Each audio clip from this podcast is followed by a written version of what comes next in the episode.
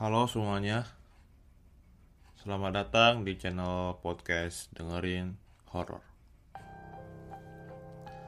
Hari ini kita bakal bacain cerita dari Twitter @jikumunya yang judulnya yaitu Sumiati.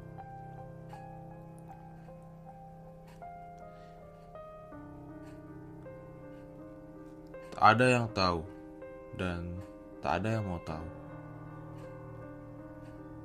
Dan tak ada yang membiarkanmu keluar hidup dengan membawa rahasia besar. Diana mengemas barangnya cepat, melihat matahari yang semakin meninggi dan mobil yang sudah terparkir rapi di depan asrama. Diana, cepetan. Udah ditunggu. Mobilnya sudah datang, kata Nina kesal. Diana pun tak kalah kesalnya. Keberangkatan yang dijanjikan besok mendadak dimajukan tanpa pengetahuannya. Diana memasukkan helai baju terakhirnya sebelum akhirnya menutup resleting tas lalu menentengnya menuju mobil. Sesudah menaruh tas di bagasi mobil, Diana kembali masuk ke ruang tamu, menunggu Suster Mary datang.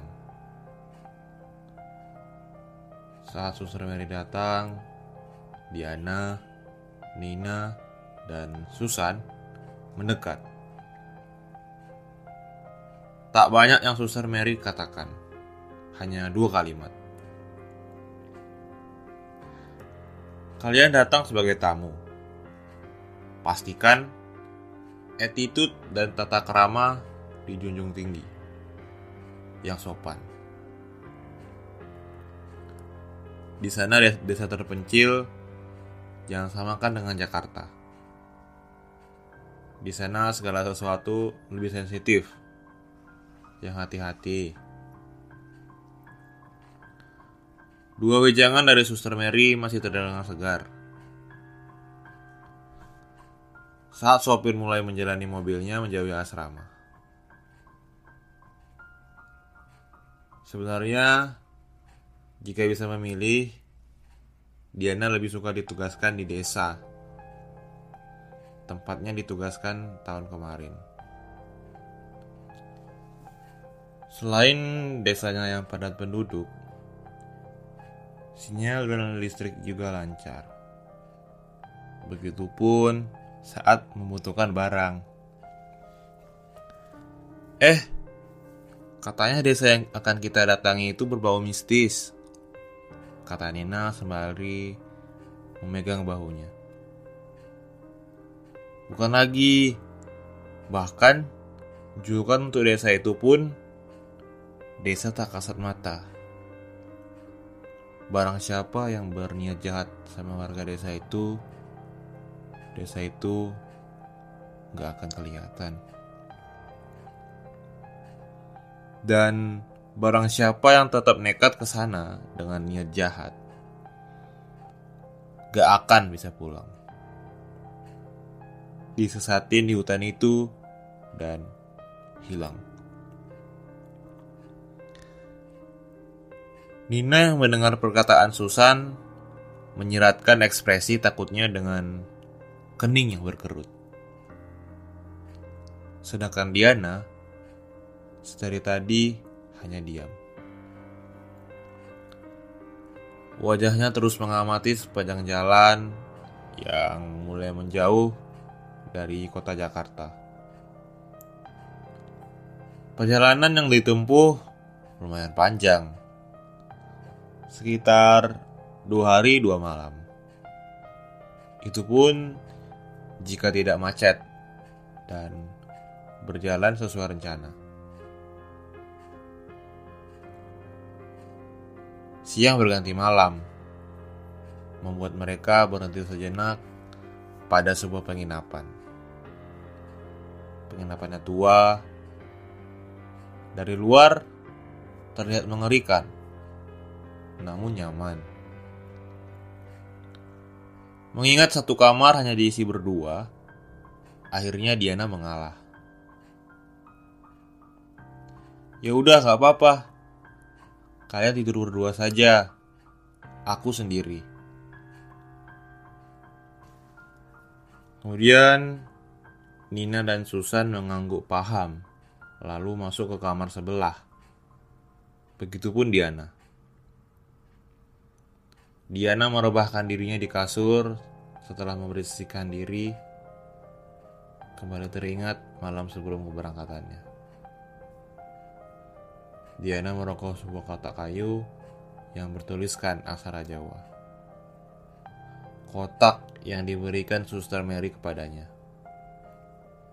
Yang katanya untuk berjaga-jaga. Sebagai seorang yang tidak percaya hal mistis, kotak itu dimasukkannya lagi ke dalam tas. Tanpa pernah dibuka.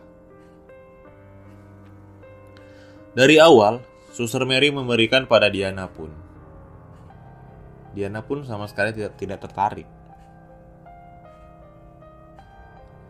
Baginya, sesuatu seperti jimat bukannya melindungi, tapi malah mengundang. Namun, tetap dibawanya kotak itu hanya supaya Suster Mary tidak tersinggung.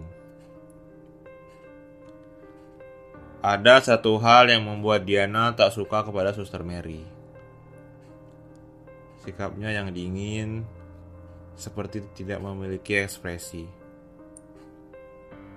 Dan juga sikap Suster Mary yang tidak suka dibantah. Namun, apa jadinya jika tidak ada Suster Mary? Diana yang seorang yatim piatu tak mungkin bisa menjadi bidan. Begitupun Susan dan Nina. Gak akan bisa menjadi ahli gizi dan seorang perawat. Diana, Susan, dan Nina adalah anak dari panti asuhan berbeda. Mereka dipilih, dididik, dan diasuh untuk mengabdikan diri pada rumah sakit tertua di Jakarta. Itulah alasannya mau mereka ditugaskan di pinggir jurang sekalipun.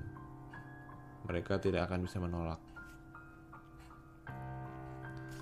Dan keesokan paginya, Diana, Susan, dan Nina kembali melanjutkan perjalanan. Jalan yang tadinya ramai berubah menjadi sepi. Di sepanjang jalan pun tak ada kios ataupun toko. Yang terdapat di sepanjang jalan hanyalah pohon-pohon besar yang menjulang tinggi. Dan rantingnya menutup pandangan saat orang menengadah ke langit yang membuat hari yang masih sore terlihat lebih gelap.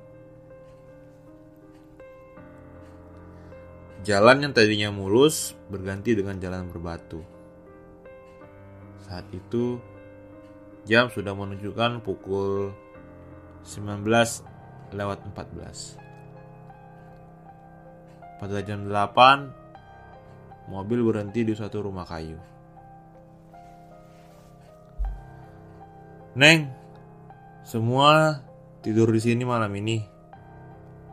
Besok baru Neng semua diantar untuk masuk ke desa itu. Desanya ada di balik bukit itu. Kemudian Diana memandang arah tangan Mang Ayayan yang menunjuk pada sebuah bukit. Itu mah gunung atuh Mang, kata Susan. Mau itu gunung atau bukit, yang pasti desanya ada di baliknya, Neng. Istirahat yang cukup besok pagi. Besok pagi-pagi buta, Neng semuanya diantar ke sana. Biar sampai sana nggak kemalaman, kata Mang Yayan dengan mimik buka serius. Memangnya kalau kemalaman kenapa, Mang? Tanya Susan penasaran. Mang Yayan mengeringitkan dahi sebelum akhirnya menjawab. Kalau kemalaman, desanya nggak kelihatan, kata Mang Yayan setelah melotot.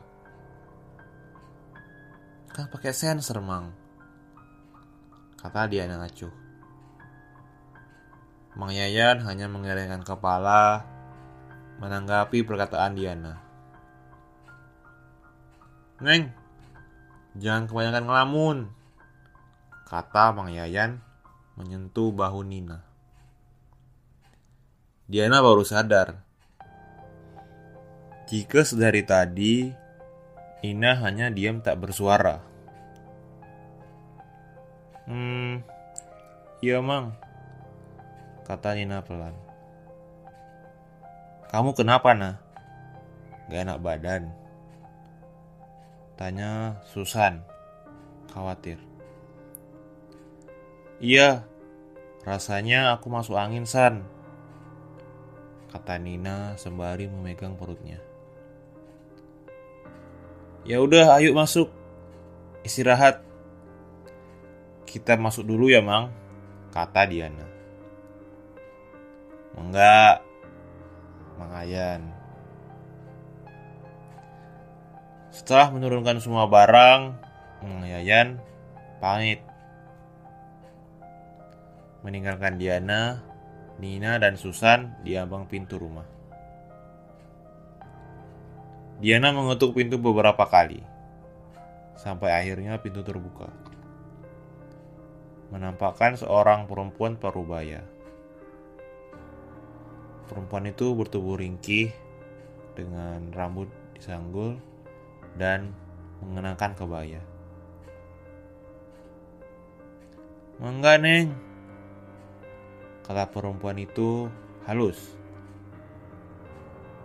Membawa Diana dan yang lain pada tikar yang di tengahnya sudah terdapat empat teh panas. Setelah duduk, Diana memberanikan diri bertanya. Habis ada tamu, Bu? Tanya Diana. Kalian tamunya, kata perempuan itu. Diana mengerenyitkan dahinya.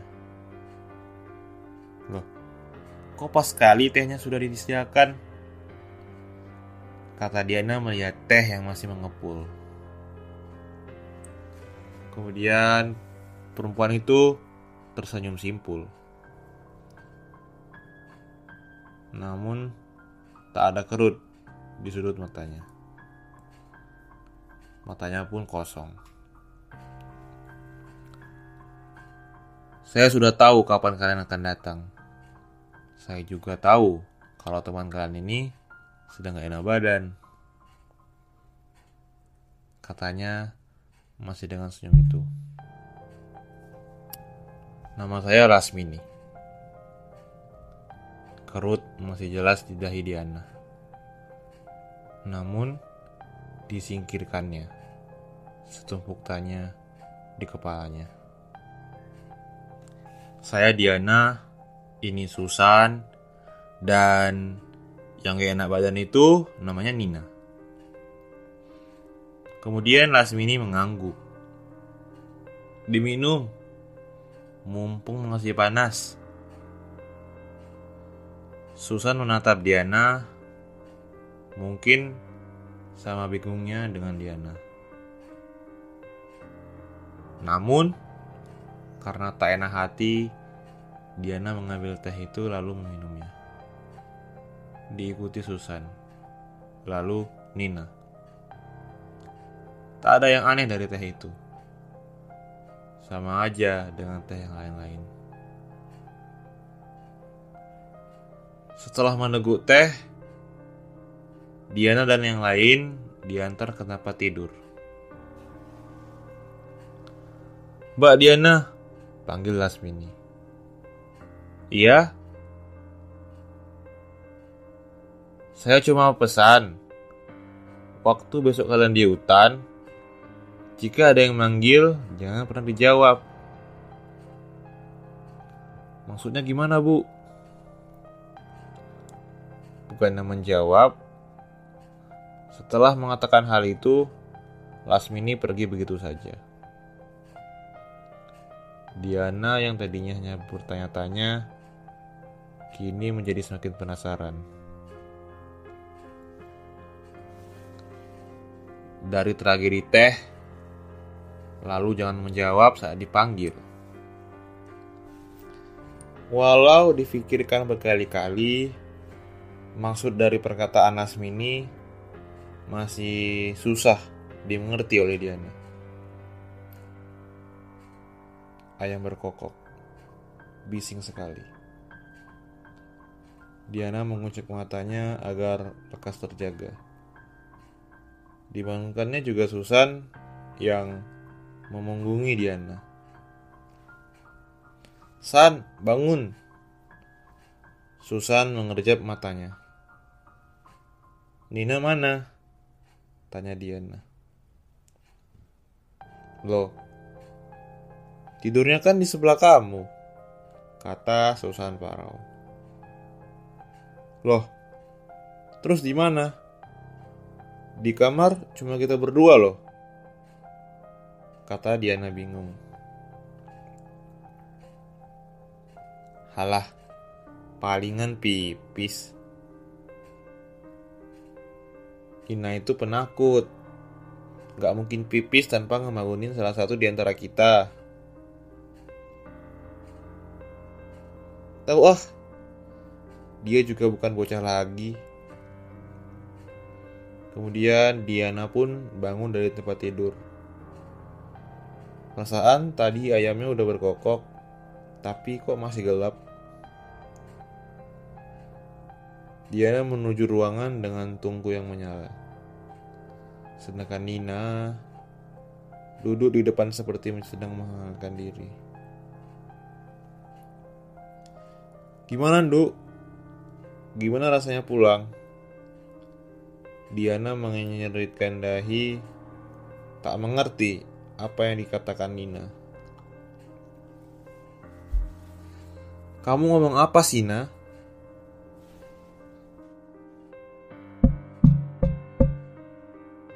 Neng, Neng. Diana memandang ke arah suara sampai saat Diana kembali memandang ke arah tungku. Semua ini gara-gara kamu. Mati kamu Sumiati. Ah! Diana berlari berbarengan dengan pintu yang sudah dibuka oleh Susan. Kepala desa dan Susan memandang Diana dengan tatapan bingung.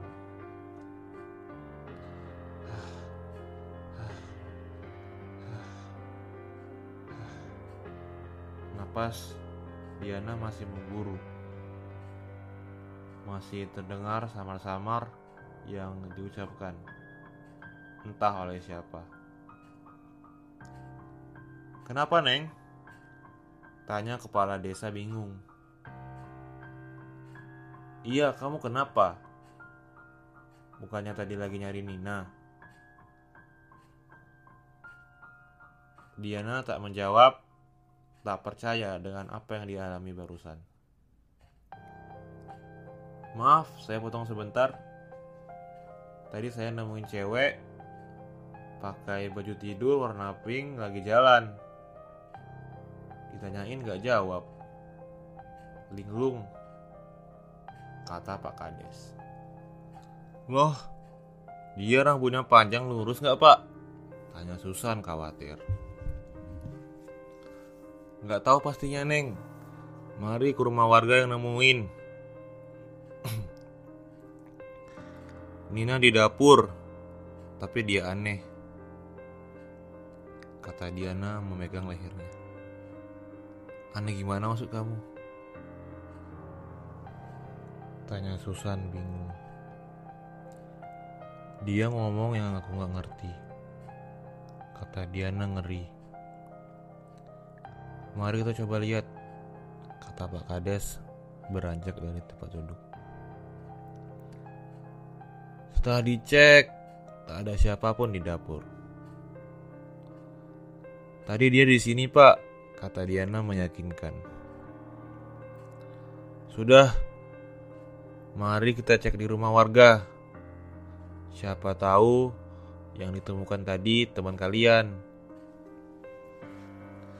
Akhirnya Susan dan Nina setuju dan mengikuti Pak Kades ke warga yang dari maksud.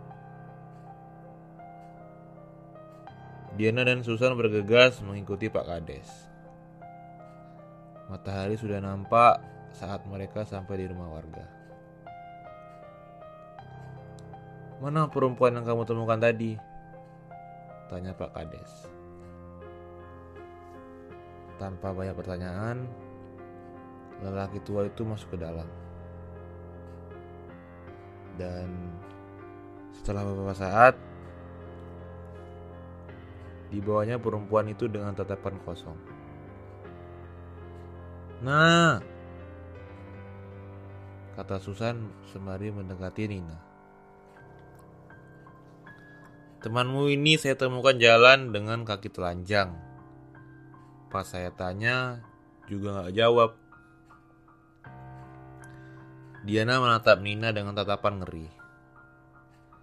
Masih teringat jelas kengerian tadi.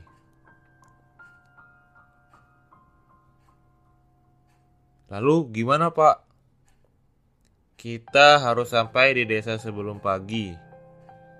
Kalau bisa ditunda, Bagus. Tapi bagaimana cara menunda?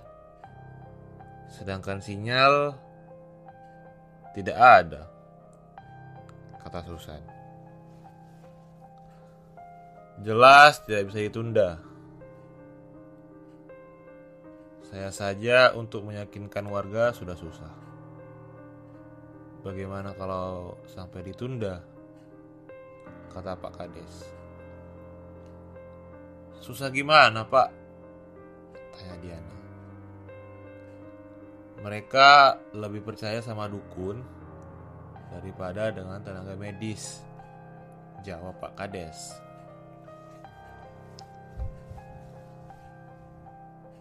Mending jenengan bawa saja kendoho. Siapa tahu bisa ditangani dengan cepat. Matahari semakin tinggi Pak Kades.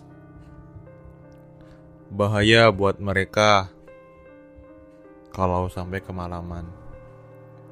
Kata lelaki tua itu khawatir. Baik, begini saja. Kita ke Pak Doho. Kita tanya bagaimana baiknya. Kata Pak Kades. Siapa Pak Doho? Tanya Susan. Sudah, kalian ikut saja. Susah menjelaskan pada kalian yang tidak percaya. Susan menurut. Diana pun sama. Tak ada lagi pertanyaan yang diajukan oleh mereka. Dirangkulnya Nina untuk menemui orang tersebut.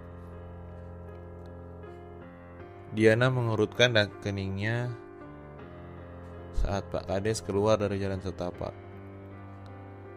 Menembus rerumputan yang tingginya sampai ke dada. Di, kok nggak lewat jalan setapak? Tanya Susan. Mungkin jalan pintas. Jawab Diana mencoba berpikir jernih. Diana memandang lelaki tua yang merangkul Nina. Tatapannya bertemu dengan tatapan Nina yang dari tadi melihat ke arahnya sembari menyeringai.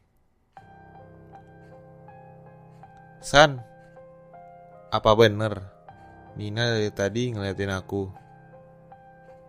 Tanya Diana merinding.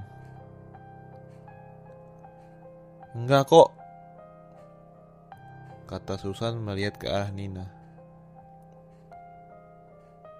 Tapi dia lagi ngeliatin aku, San. Kata Diana memandang ke arah Nina. Kemudian Susan tak menanggapi Diana. Tetap fokus ke punggung Pak Kades agar tidak ketinggalan melihat rumput semakin panjang. Pak Kades berhenti pada rumah panggung dari kayu. Rumahnya benar-benar terpencil. Sama sekali tak ada tetangga dan di sekelilingnya ditumbuhi bambu kuning. Dengan pohon beringin tepat di belakang rumah itu. Astaga, kata Diana memikirkan siapa gerangan orang yang mau tinggal di rumah itu. Daripada rumah, itu lebih terlihat seperti sarang setan. Pak, Pandoho, Pak, teriak Pak Kades dari bawah rumah.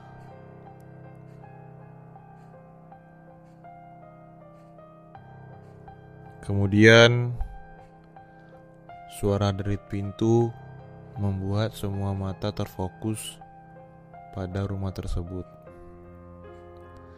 Dari dalam keluar seseorang dengan baju serba hitam dengan udeng di kepalanya. Raut wajahnya pun seperti terkejut saat melihat ke arah Diana. Namun segera disingkirkannya raut wajah tersebut. Ono apa? Tulungan waton iku. Tekne linglung, aku gak iso nangani. Tolongnya perempuan itu. Dia linglung. Saya gak bisa nangani.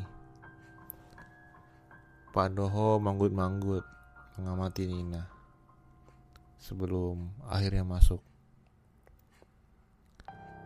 Dari dalam saja Bau dupa sudah sangat menyengat, mengingatkan Dina pada bau kamar suster Mary.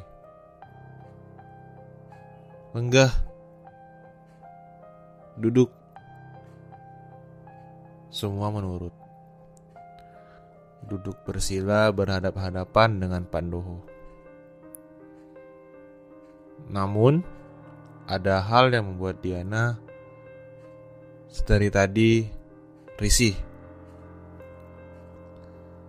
Perasaan yang lindung itu Nina. Namun, sedari tadi, tatapan Pak Doho berfokus kepada Diana. Gimana Sum, rasanya pulang? Kata Pak Doho. Maksudnya gimana ya Pak? Saya Diana, Pak Doho menatap Diana lekat, namun tak melanjutkan kata-katanya. Doho, ojo petele-tele, bocah-bocah iki kudu teko nang desa saurung wengi. Ya artinya, Doho, jangan bertele-tele. Anak-anak harus sudah sampai ke desa sebelum malam. Anak perempuan ini cuma wadah. Badannya lemah, jadi gampang buat dimasukin. Kalian sudah ketemu Lasmini? Sudah pak, kata Susan. Pak Kades dan laki tua itu menatap kaget ke arah Susan yang menjawab tanpa beban. Lasmini? Tanya Pak Kades ke Pak Doho. Sepertinya dia datang untuk memperingatkan. Seperti 20 tahun silam. Kata Pak Doho menatap Pak Kades dengan tatapan penuh arti. Mau kalawakmu, bohong kamu, kata Pak Kades dengan tatapan tak percaya. Bocah iku mulai kades. Muter ketaten 20 tahun kepungkur. Bocah lilung kuwi mau wadah. Kabeh bakal ketaten maneh. Anak itu pulang kades. Kembali kejadian 20 tahun silam. Anak lilung itu hanya wadah. Semua akan terjadi kembali. Kata Ndoho dengan wajah prihatin. Diana nggak mengerti tentang apa yang dia bicarakan. Susan pun sama.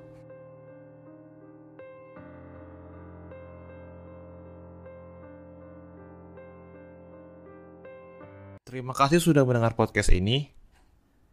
Nantikan episode terbaru dari kami setiap minggunya.